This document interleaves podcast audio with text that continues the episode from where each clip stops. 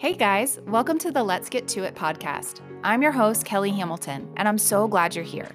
We are going to talk to people from all different walks of life about faith, family, and friendship. All right, let's get to it. Hey guys, I am so excited about today's guest. Janelle Rardon is the author of Stronger Every Day Nine Tools for an Emotionally Healthy You. Janelle is a board certified life coach, adjunct professor, and an award winning author who loves nothing more than helping family systems become emotionally healthy, happy, and whole. In her private practice, she specializes in trauma informed, attachment based, and faith infused modalities. Today, Janelle and I talk about two incredible insights from her book. First, shifting from shame to grace. I will tell you, this was a huge spiritual aha moment for me, and I hope it resonates with you as well. Second, Janelle and I are going to talk about emotional triggers and how they can work for us and not against us. I hope you enjoy this conversation as much as I did. All right, let's get to it. I want to welcome my guest, Janelle Rardon, to the Let's Get To It podcast today. Janelle, thank you so much for being here. Oh, you are so welcome. It is an honor. It's an honor to be here with you, Kelly. I am excited. I'm excited. Now, I know you're in Virginia. What is life like in Virginia right now? Well, it's about 39 degrees, but no snow in my in my neck of the woods. We're on the coast. I live near Virginia Beach. Nice. So just lots of rain. But today was bright and sunny and 39. Yesterday it was 66. Typical That's, Virginia. Typical that is Virginia. fantastic. I would take the 66 today for yes. sure. Oh, for yes. Sure. Well, good. Congratulations on your recent book. Thank you so much. It's I wonderful. really appreciate the the celebration. Yes, yeah. it's quite a feat to It is. To to get that down on paper and and give it out to the world. So Absolutely. Absolutely. And I know it's a little different um, launching a book during a pandemic. Um, yes. It's my third book and completely and totally different with truly not being able to travel or be as free to travel, I should say. Mm-hmm. Um, so limited to Zooms and Skypes and FaceTimes and yeah. all the things. In some ways, it's it's not a bad thing. Yeah. Well, tell us a little bit about the book. Stronger Every Day Nine Tools for an Emotionally Healthy You. The book is written for anyone and everyone who wants to be emotionally whole and free. Mm. And so I wrote it with many faces in mind, but honestly, anyone who really just wants to become a better person, a better human, mm. and experience life from wholeness yeah. and freedom. Mm-hmm. I love the freedom part because it's yeah. not just being whole; it's living in the mm-hmm. wholeness that I That's really a great that, challenge. Yeah. Yes. For yes. me, that was the greater challenge. So that's why I was very compelled to sit down and do this work, do the deep work of this book. Because after I worked through it myself in my own life, I was like, well, what do I do now? I don't really know how to be happy. Like happy, right? Happy's hard. Happy's hard. When you're living, when you are used to living from crisis to crisis mm-hmm. yeah. or managing other people's crisis, yes. it's different to live in a freedom of happiness and joy and then not feel guilty about it. Oh, yes. And I'm I, I was speaking with a client yesterday and, and my clients are awesome and they give me permission and um she she's so happy in her life mm. but feeling so guilty for it. And you know, all I could say was you you don't know what freedom is like. You don't you've never experienced it. Mm-hmm. So why on earth would you have any indication of what that would look like or feel like? Yeah. But guess what? You're going to because we're here and we're on this journey and we're going to get you there so you can experience true freedom and actually love it and live in it. Yes. Yeah. That's so good. It's that's mm-hmm. fantastic. Um, I really think you have a, a, very powerful way of integrating psychology, understanding of trauma, and spiritual formation. Um, mm. So, what is your faith background? It's a bit integrated, just as well. I grew up Catholic okay. and had a very, um, I was raised in an alcoholic home. My father was an alcoholic. My mom was a very strong Catholic. And I am the baby of the family. My siblings are seven and a half and eight and a half years older than I am. So, as in many ways, shape and form, an only child or like the firstborn. Right. And she would take me to mass, you know, and I don't know. There was just something maybe it was the beautiful cadence and the peace that I felt there that I didn't feel within my own home.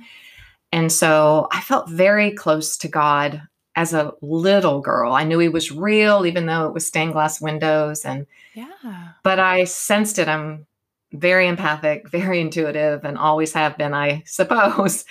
And so I grew up Catholic, actually became, as we would say, uh, a Christian. I became born again. I accepted the call of Christ my senior year in college. And I write about that in Stronger Than uh, uh, Every Day. And so then became charismatic, was involved in the charismatic movement while I went to the Catholic Mass, even thought about sometimes being a nun. Okay. yeah. I just really loved God and wanted to serve him with my whole being. Mm-hmm. And uh, later became uh, a Presbyterian. So I have been experiencing the tradition of Presbyterianism, I would say, from that point on, from t- till today. Mm-hmm. And just continuing to feel God's presence and the Spirit of God move in each of those communities. Everyone. Yeah. Everyone. Yeah. And just gathering uh, the beauty of each. Yes. You know, we're all welcome at the table. And I have learned so much from from each faith faith walk and am where I am today because of that. And I'm yeah. grateful. I love it. Well, I think you have again a wonderful way of integrating that faith into these other um, areas in in a really remarkable way that I that I think can help um, the reader bring some deep, deep healing. Oh, um, oh, thank you. I pray so. I so pray so. Oh, absolutely. Uh, absolutely. Yes. Yeah. Mm-hmm. I think mm-hmm. there's a lot of different rich insights in the book. I kind of want to focus on two. Um, one is because we could talk for hours. I love that. Your book. I don't we'll do it after the show. yes. Yeah. um, tool four, you have shifting from shaming to mm. grace. Um, and I have to admit, this was a huge spiritual aha moment for me.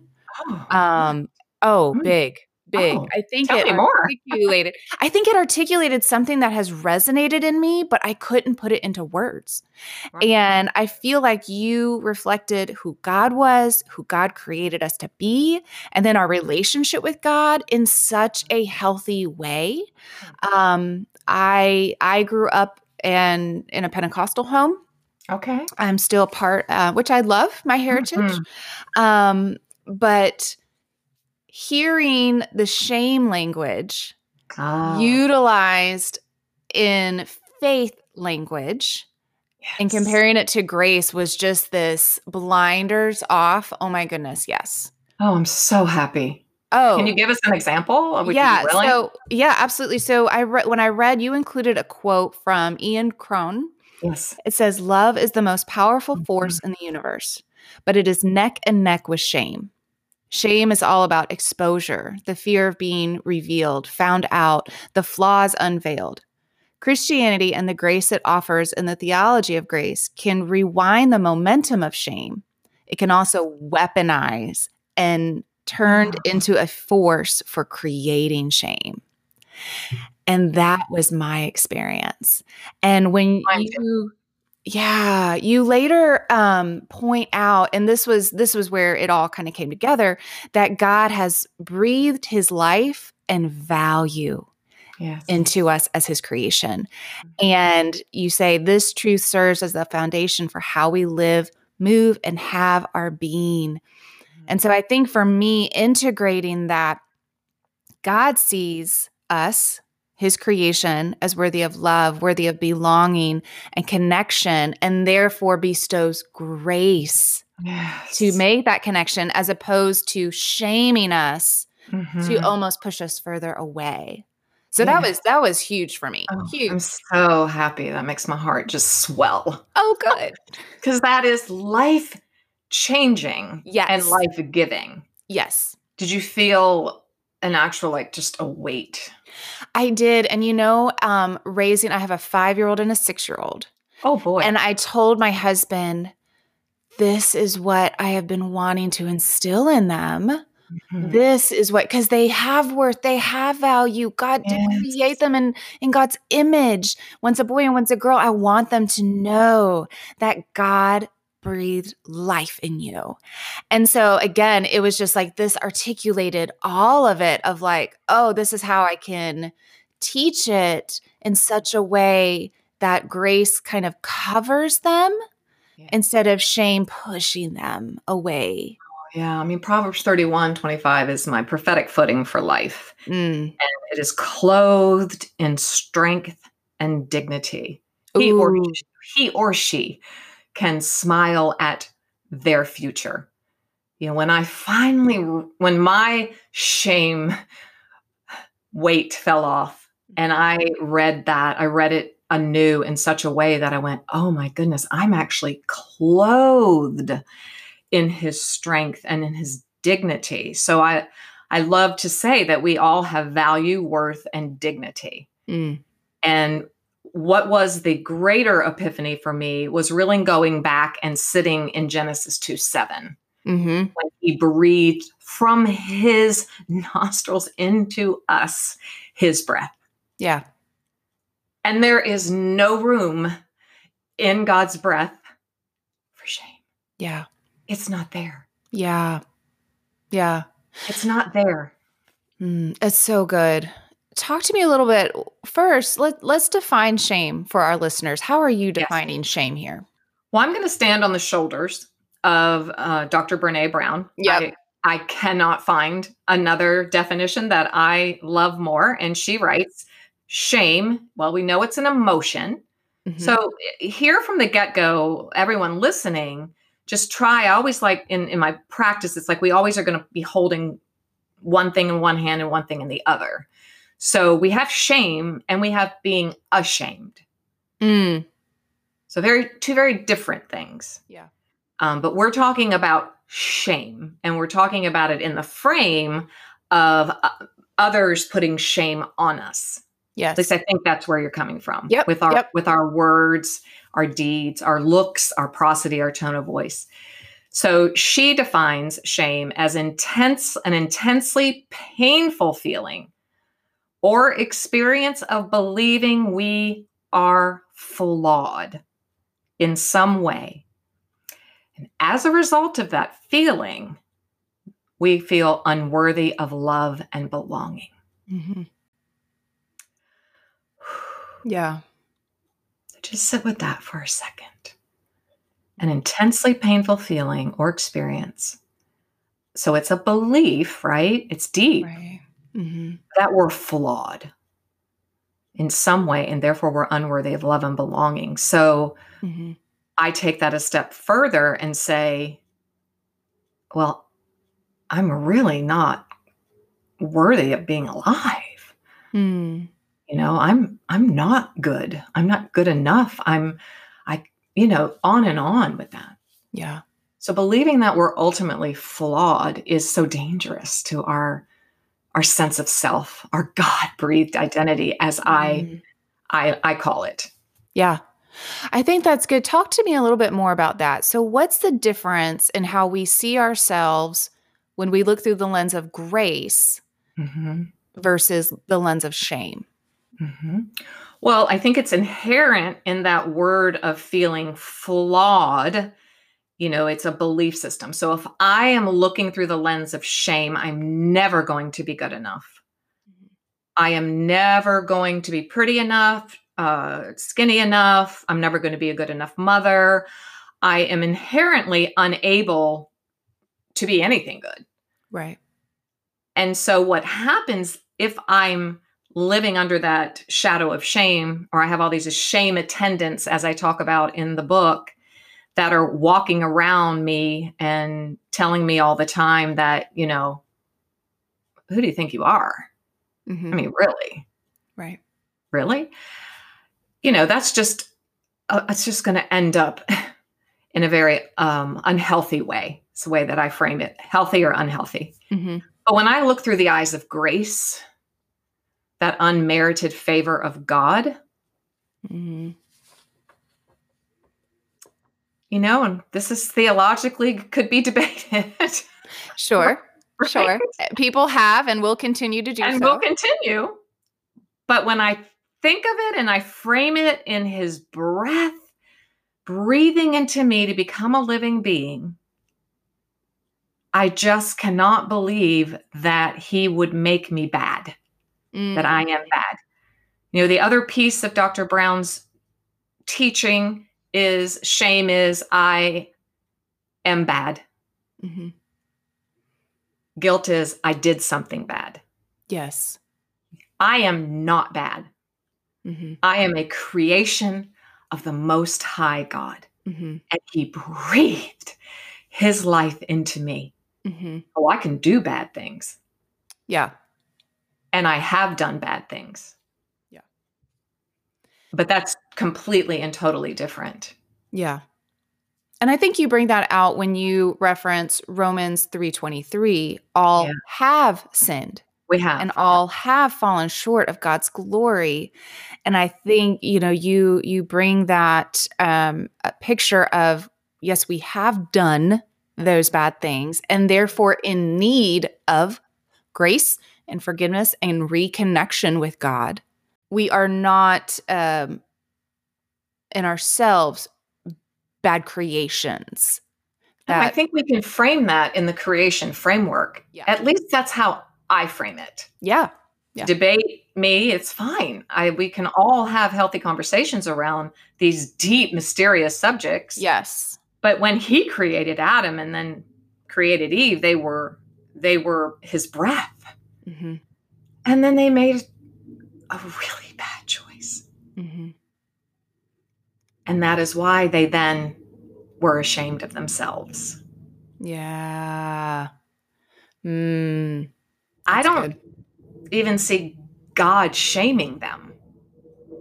Right. They- They, felt that before. They felt Mhm. it. It was inherent in them yeah. that if they were disobedient, if they went against the the good life and great things that God had given them, they made a deliberate choice and that then was awakened yeah. and they felt ashamed. So that's how I frame that. Yeah. And that is why we now we had we had God had to send his son hmm to take that for us so that we could once again experience the fullness of his grace and live with him forever in eternity. Yeah. That's beautiful. Hmm. It really is. That's, it's that's freeing, isn't it? It's just freeing. It is. It's kind of, it, it gave me a moment to literally exhale Yeah. and feel and sit in in a beautiful picture of grace and love and Mhm. um Yeah. comfort in the in the most sacred of of ways if that makes sense Yeah. Oh yeah. And Kelly, if I can share, this isn't in the book Mm, um, because the the epiphany came post the book. Darn it. I know. Don't you wish you kind of like send Oh. a post it out to everybody? But Yes. wait, there's one more. There's one more. Yes. Well, it was the relationship between Peter and Jesus. Mm, where I saw this unfold in such a beautiful way. If you if you follow the relationship between Jesus and Peter through the the gospel, you know, at one moment Jesus is saying, "Get behind me, Satan. You are impeding my ministry. You get behind me." I can't even imagine the authority that was in that mhm. because Peter was once again being impetuous, Right. you know, and love him. And then within a breath of the scripture, we don't know how much time has really gone by. He's saying, Oh, Peter, I'm going to build my church on you.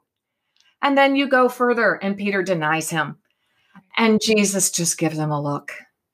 And then we come back and we see Jesus fixing him a meal on the beach Mm, and asking him, Do you love me? Do you love me? Do you love me? Mm-hmm.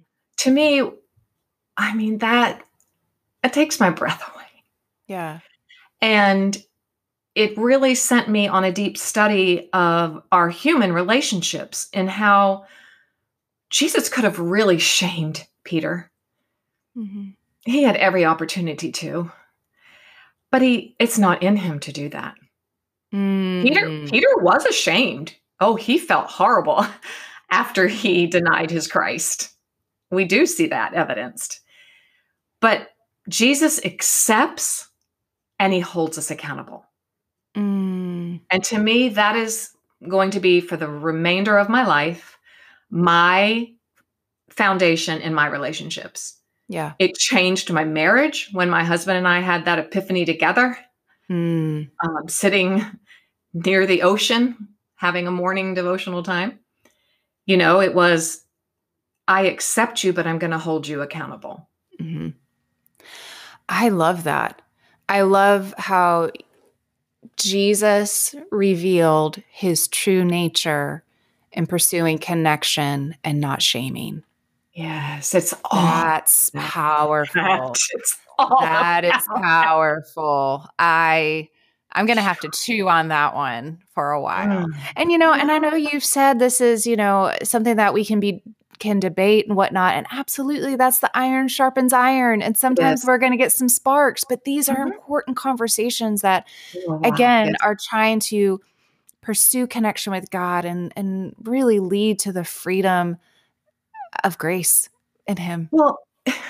I mean, I'm getting chills again. I can't talk about this without honestly wanting to weep. Yeah. Over the gratitude of the revelation that he is always pursuing us. Yes. And always pursuing connection.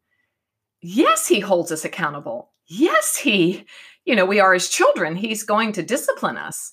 But what a revelation. I I have three adult children. I have twins who are 30 and an older daughter who's 34. So I've lived through a lot with my children and had to learn how to accept and how to hold them accountable. And then always seek relationship over absolutely anything. Right. It's powerful. So powerful. That's so mm-hmm. good. Mm. You write a the shame shake off prayer. and I am wondering if you would be willing to read that to us today. I so would. Yes. Let me get my book in my hand. Love reading out of my book. good. So it is when you have the book. Mm-hmm. It is on page 117. And I also have a beautiful audio meditative uh, reading on my podcast and on my website. Wonderful. So, what I love to do is have you have you put on your headphones, find a quiet place if possible, and just let the words soak over you mm. rather than read them to yourself. You know, it's good to read them aloud, it's good for your brain. Um, but I, I love giving you that audio so that you can just let these words soak over you. So here we go. There have been shame lies spoken over my heart, mind, and body. Today, I believe the truth about myself. I am lovable. I am worthy of connection. I make mistakes. I am not a mistake. I fail. I am not a failure. Even at my lowest, I have value, worth, and dignity. Even in my tightest spots, I matter.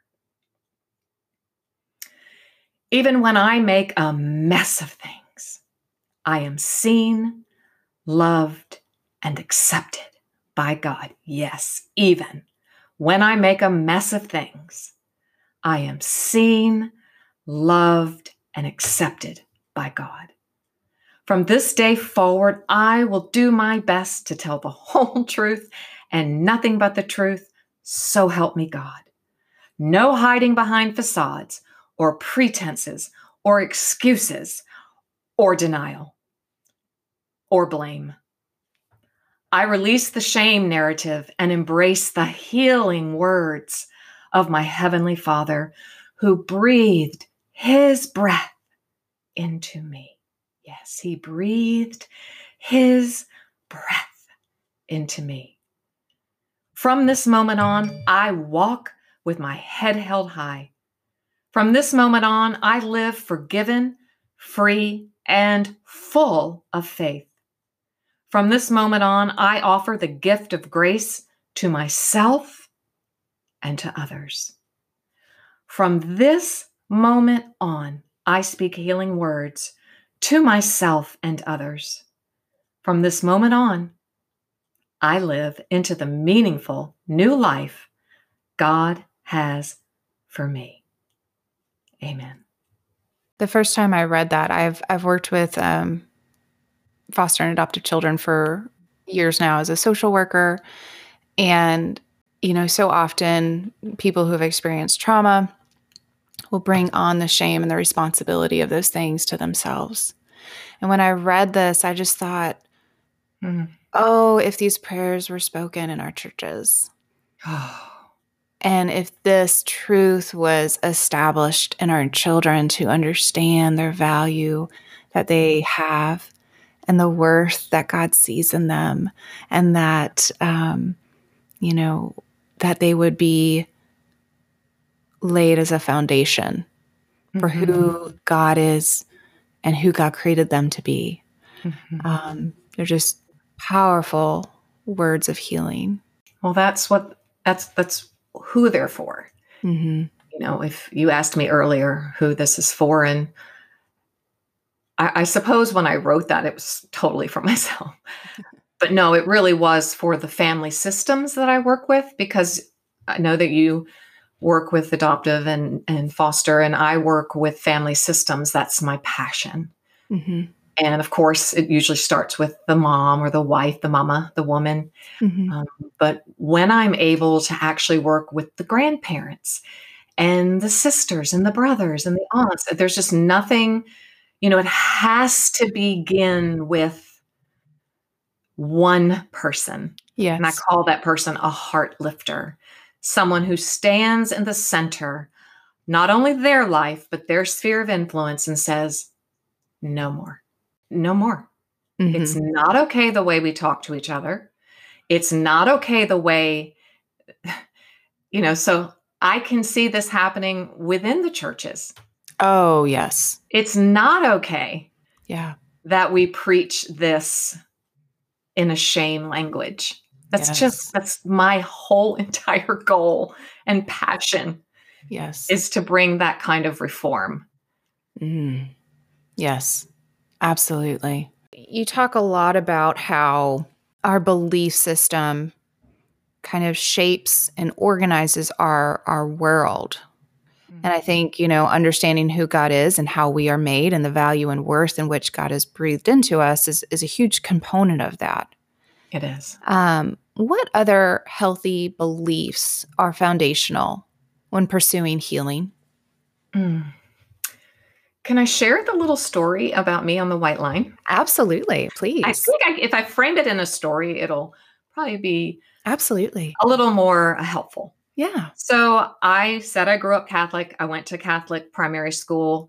And on my sixth birthday, I was sent to stand on the white line that went in front of the convent at lunchtime where because I was talking too much. And so those who know me go, yeah, sure. I can totally see that. but I was a vivacious, I know that I was a very uh, good little girl and I couldn't have been doing anything too bad. But I was just talking too much. So they put me in the white line. And the white line is where then the other students would walk by you prior to getting to the playground and, you know, basically see you and shame you.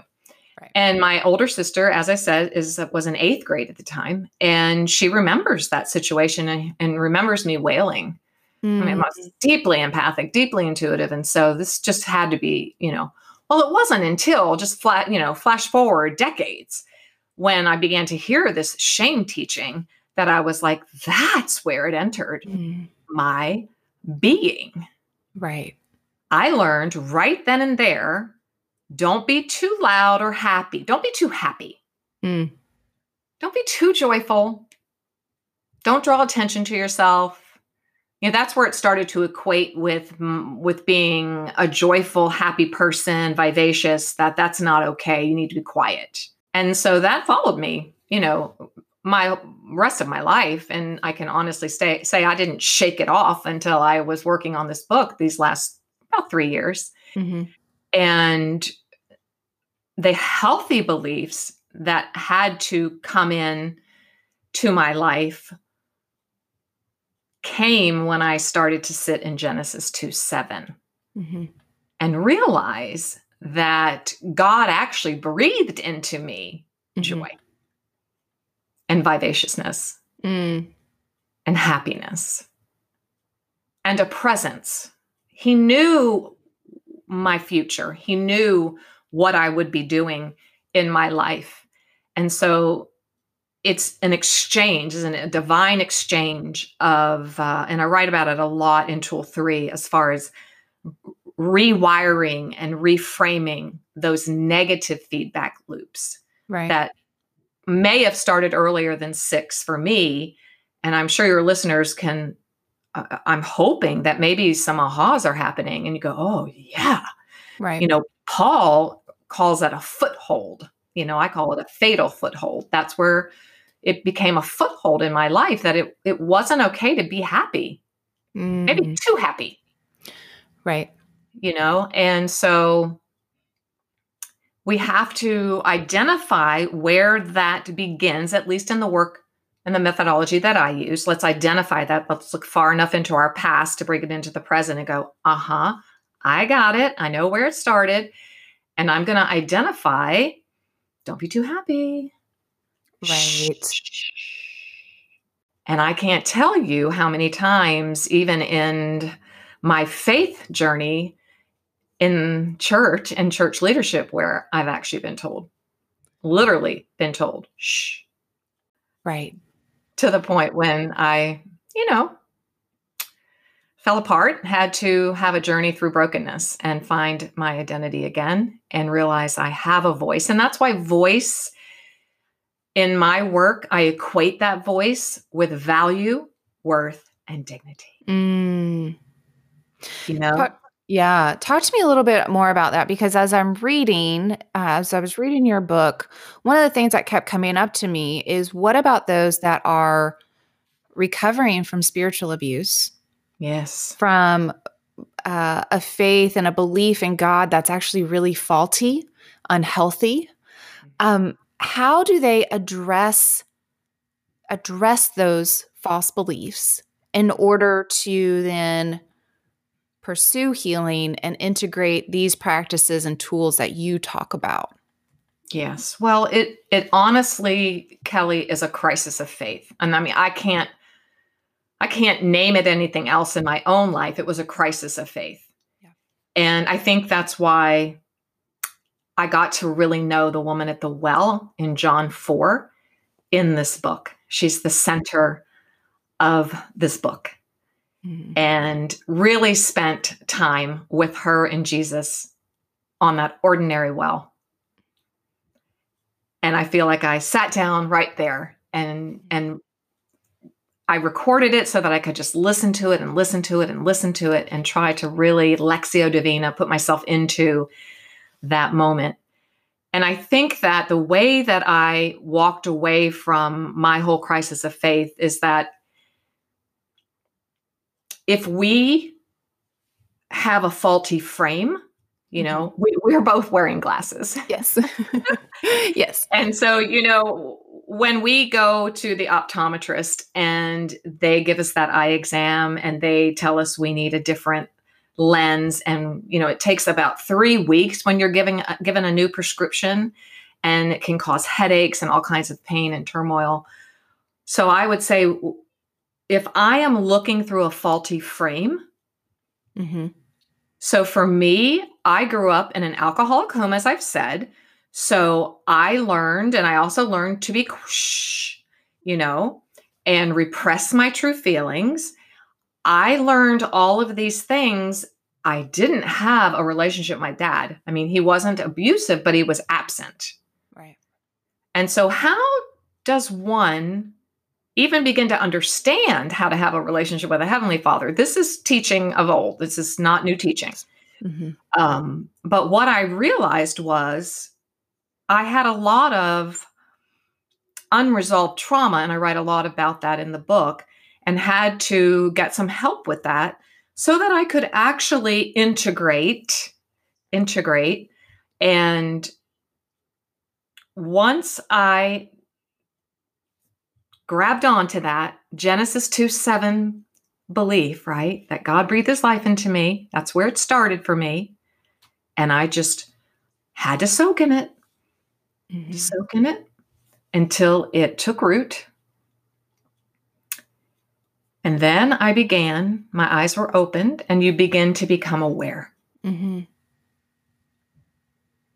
And awareness, as a dear woman who fights on the front lines of the anti-sex trafficking in Thailand told me, is a da- it's a dangerous thing. Awareness is a dangerous thing because once you're aware, then you're accountable. There's that word again. Right. Right. So once I became aware of how I was allowing shame language to continue mm. to oppress my personhood. Mm. I couldn't I couldn't allow it anymore. Yeah. And so my crisis of faith came and then how, what do I do with that? Yeah. What do I do with that? Mm-hmm. And that's why I wrote a whole, gave a whole tool on healthy assertiveness because I needed to learn how to now use this voice and say, you know, that's not okay. Mm-hmm. It's not okay what you're saying to me right now. Yes. Yes. Like if I could rewind and reset, which is what I encourage people to do, like I would go back to some of those leaders who should me. And now I would say, oh, no, no, sir. No, no, ma'am. Because it was both male and female. It sure. wasn't just, it wasn't just, you know, one party, one. Right. It was both. And so by a, learning, this is how I selected these nine tools, even Kelly, because they were all the tools that I needed myself in order to be able to be whole and experience freedom. Right. And when you do that, that's going to make some people angry. Yeah.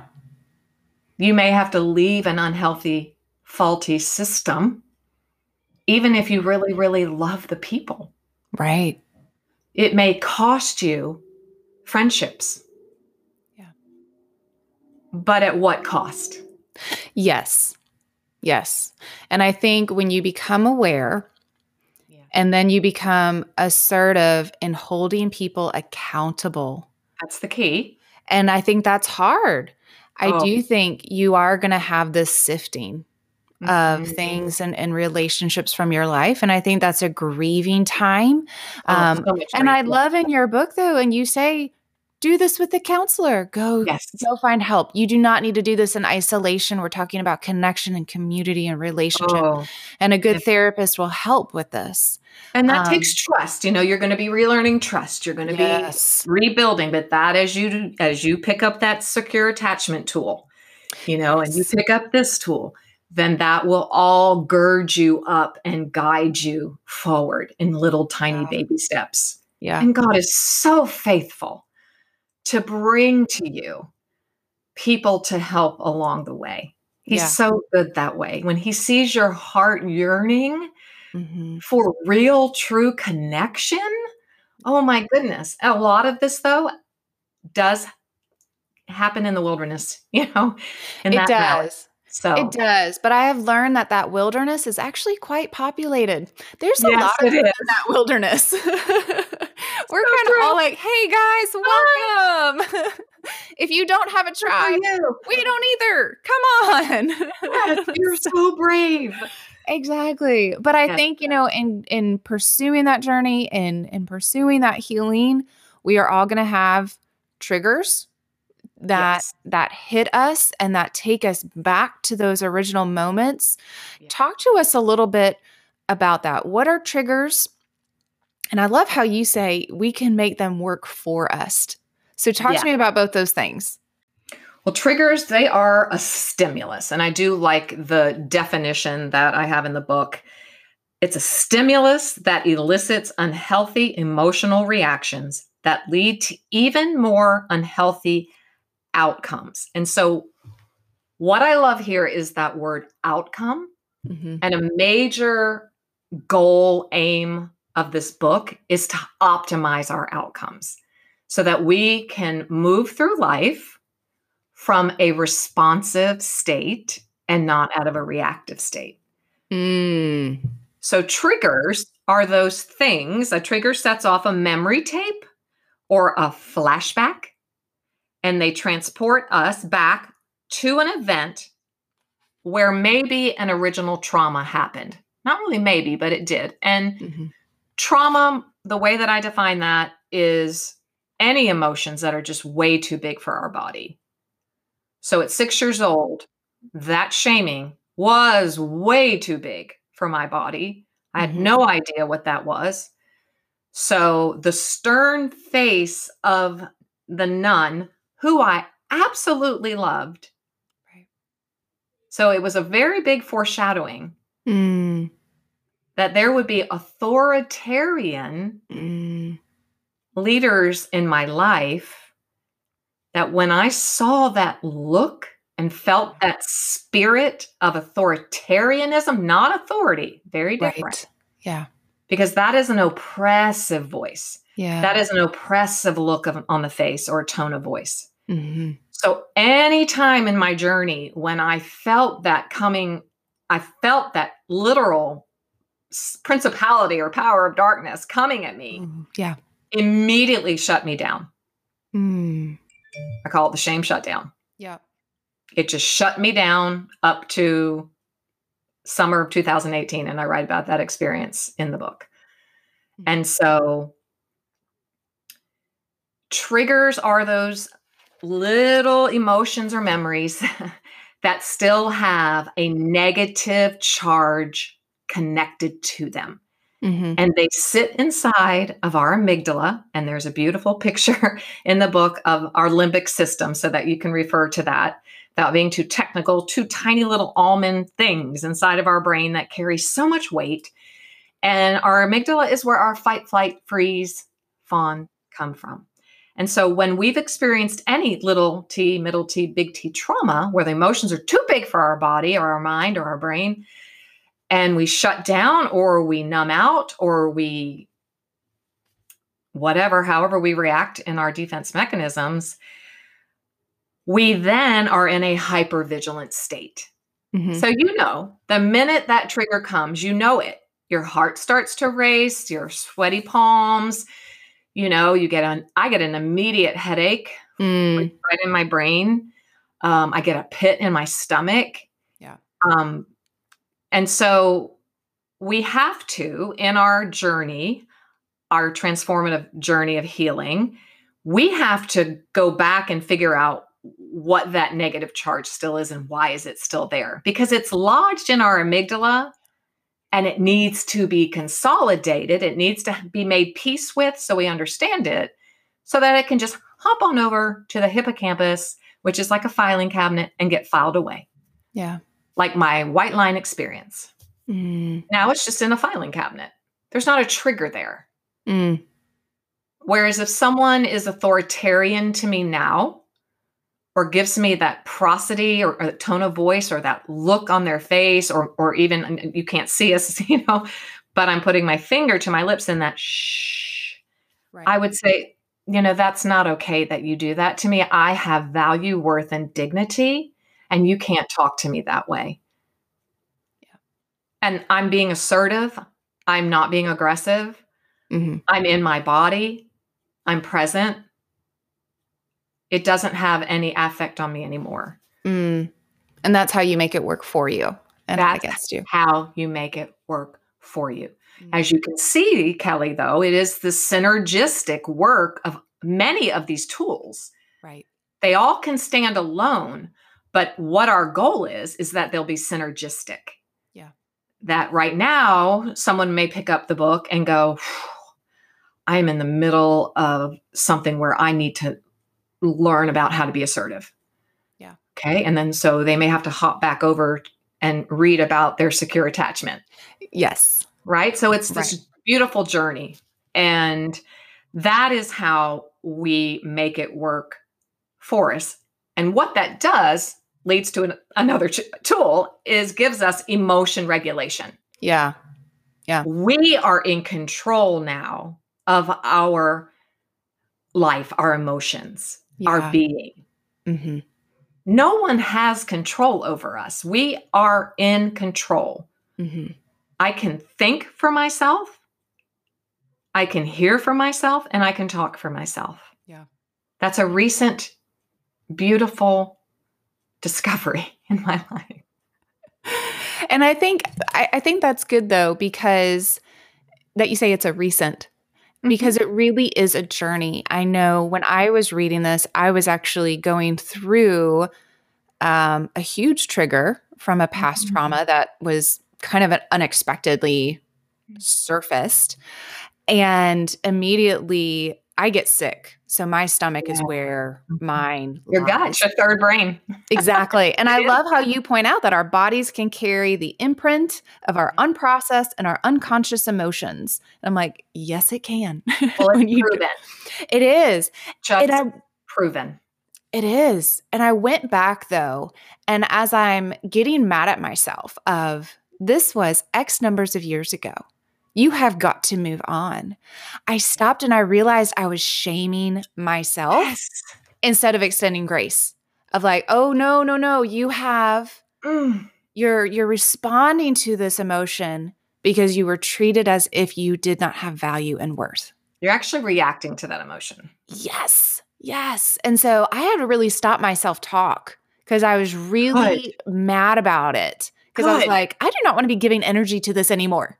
Um, and I'm still, I'm still going through the tools, but I have to give myself grace to go through that process. That's And where that self compassion comes in. That's that tool. We pick up that tool of self compassion. Yeah. after we've learned to shift from that shaming to gracing we we learn to love ourself oh my goodness that was such a bad word for so many years in my Right. faith walk Oh, yes. self-care oh Yeah. it's so Because you need to be preferring others. Woo, all joy. the Jesus time. others do all the time Yep. all, the the time all the time. serve And I- serve serve all Yeah. the time to where you are then a martyr for the faith. Yeah. Yes. Oh, yeah. We can go. So you just you you just unleashed a beautiful what I love unleashing the living water beliefs is what I write about in that you didn't shame yourself, Mm, right? And you unleashed this living water yeah. that Christ told the woman at the well. It sure's Right. all the time. right. It's gushing up from inside of you 24 Yeah. hours a day, Yeah. woman. And I know I'm going to have to remind myself of that again. Mm-hmm. And I You know are. that because we are human and because this is a, a a a journey that takes a lot of work. And some days I'm going to have the the energy to do the work. Some days I'm going to need to energy to not do the work. To sometimes rest you do have to step back. Yeah, you do have to step 100%. back. This work can be a lot. So you have to just uh, go out however you um, collect strength, however you restore your body. Yeah. Yes, Yeah. Yes. Until it goes into the filing cabinet. that's right. Because I want it to get there. I do. I want it for you and myself and everyone listening. Exactly. Yes, we want nice, tidy, pretty little. You can have whatever kind of file folders you want. pretty and beautiful. All you type A's are like, yes, Yes, file yes. folders. Yeah. because we want to move through life uh, with that equanimity right that that stability being in control of our emotions. Emotions are just energy in motion. That's all they are. Yeah. john piper called you know they're not direct they're directives they're not dictates. Hmm they do not own us. Right. Right. we are in control of them. Hmm And so I think, you know, another beautiful vision I have is that we have lots of teaching within the Christian faith about how to be emotionally healthy and well. Yeah. Because I really believe now and, and where I've how I've lived my life in my faith journey, I'm in my seventh decade, that if I can frame my faith through the healthy 2020 lens mm-hmm. of authenticity, of true, yep. being a true Jesus follower, mm-hmm. That's a different way to live life. It's a very different way. Jesus offered us a very different way mm-hmm. than what is being offered to us today. So we have to really sit with that. And I encourage your listeners to do that. And that's what I invite them to do in this book. Yeah. Is to really examine their faith Mm-hmm. You know, he said, Jesus said to the woman at the well, you know, I'm, you're not going to have to worship this at the temple here or the well here, this or that. He goes, I am looking for worshipers who worship me in spirit and truth. Yeah. That's so freeing. It is freeing. It so really I is. may externally look as though I I may not be following all the traditional rules, but my faith has never been deeper. Mm-hmm my walk has never been closer. Yeah. And so I hope that that encourages many who are listening and gives hope. Absolutely. And I think it will. I think it will. You know, I think you're so right and the rules that we are are going against the and not even going against the rules we are re-examining. Yes. Were put there by people. They were. And people are people.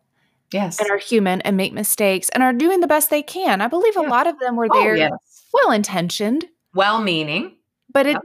doesn't necessarily mean they are the healthiest. It doesn't necessarily mean that no one else is going to come with spiritual ahas of, of who God is and and offer something to the community that is richer and healthier and promotes connection with our creator. Yes. Um, Yes. And so, I think if we all walked around with a frame, you know, our frames.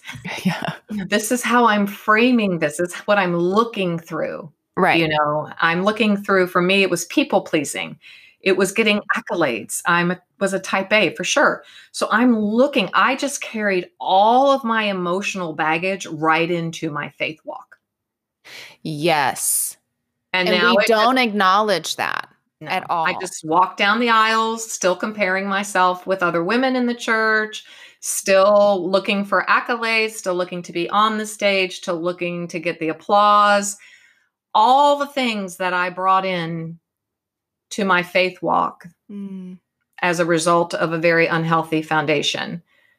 You know, I feel like my call, my plea is to call back and help bring a new lens, a very, very beautiful, I hate to use 2020 perfect vision because of this past year has been crazy. It's been, an, yeah. but it's offered me an opportunity to really clarify my vision of how I wanted to live the rest of my life. So yeah. it is my hope and my prayer that we bring emotional health and wellness and mental intelligence to everyone that's listening today so that they can put away their unhealthy behaviors and communication skills and their unhealthy sense of self mm-hmm. and begin to live in that yeah. new creation yeah that that christ breathed into them to be i love that i do i want to ask you one last question. What you were just talking about walking um, in church and walking down the aisle with your frame of people pleasing and, and wanting so much to serve others do you feel like you were walking in a dysregulated state? Oh yes. Now now i know. Mm, mm-hmm. I, it just it was here's how i would explain that. We develop a personality in our lives so little janelle on the white line who was free and happy and joyful, but she was shamed. She was shut down. She then, little Janelle, had to figure out how to cope in life so she didn't have to stand on that white line again. Right. Over, excuse me, hell or high water, did I ever want to stand on any white line like that again? Right. And but you didn't play basketball. no, didn't. I did cheer though, and I did stand on a line. It's really funny. I love that. I'm going to expand that teaching. Um, So I didn't, you know, I didn't know. We pick up these defense mechanisms that enable us to cope and enable us to get through life. That's that survival mechanism that God gave us. Hallelujah, that He gave that to us. What would happen to us, right? But out of His great love for us, He begins to disarm us. Mm-hmm. You know, it's His goodness that leads us to repentance and metanoia and transformation. And that's what He did in my life. He just started to disarm me. And those didn't work for me anymore because he really was wooing me because of his love for me back to my Genesis 2 7 beginning, mm-hmm. my essence, my truest self. Mm-hmm. And so I don't regulation and regulation. And I, I just was able, I, I don't need any of those disordered attachments anymore because I'm really securely attached and embodied in my personhood. I know who I am and I know that I'm loved. I know I'm imperfect. I know I'm going to keep up getting up every morning and and seeking God and asking for more of his love and grace. Mm. Yeah. I love that. It's freedom. It is so good. And freedom looks good on you. Like freedom looks so good on you, girl. That's what I want to name the next book. Freedom looks good on you, girl. I like that. I like that. I will pre-order a copy of that one. That I is look in the mirror all the time and I go, freedom looks good on you, girl. I love freedom it. looks real good on you. It does. It does. Oh, Janelle, thank you for oh, being here today and sharing all of this amazing insight. And um, I definitely want to encourage all of our readers. Stronger Every Day is available now. So pick it up, read it. It is wonderful. Um, so thank you so much for being here. You're welcome. Please join my commu- the community, Stronger Every Day. I hope you enjoyed my conversation with Janelle. I encourage you to join her online community at janellrardon.com. Do you have questions or comments about today's episode? I'd love to hear from you. Email me at let's get to it podcast at gmail.com. Don't forget to hit that subscribe button so you don't miss an episode. I'll see you next time.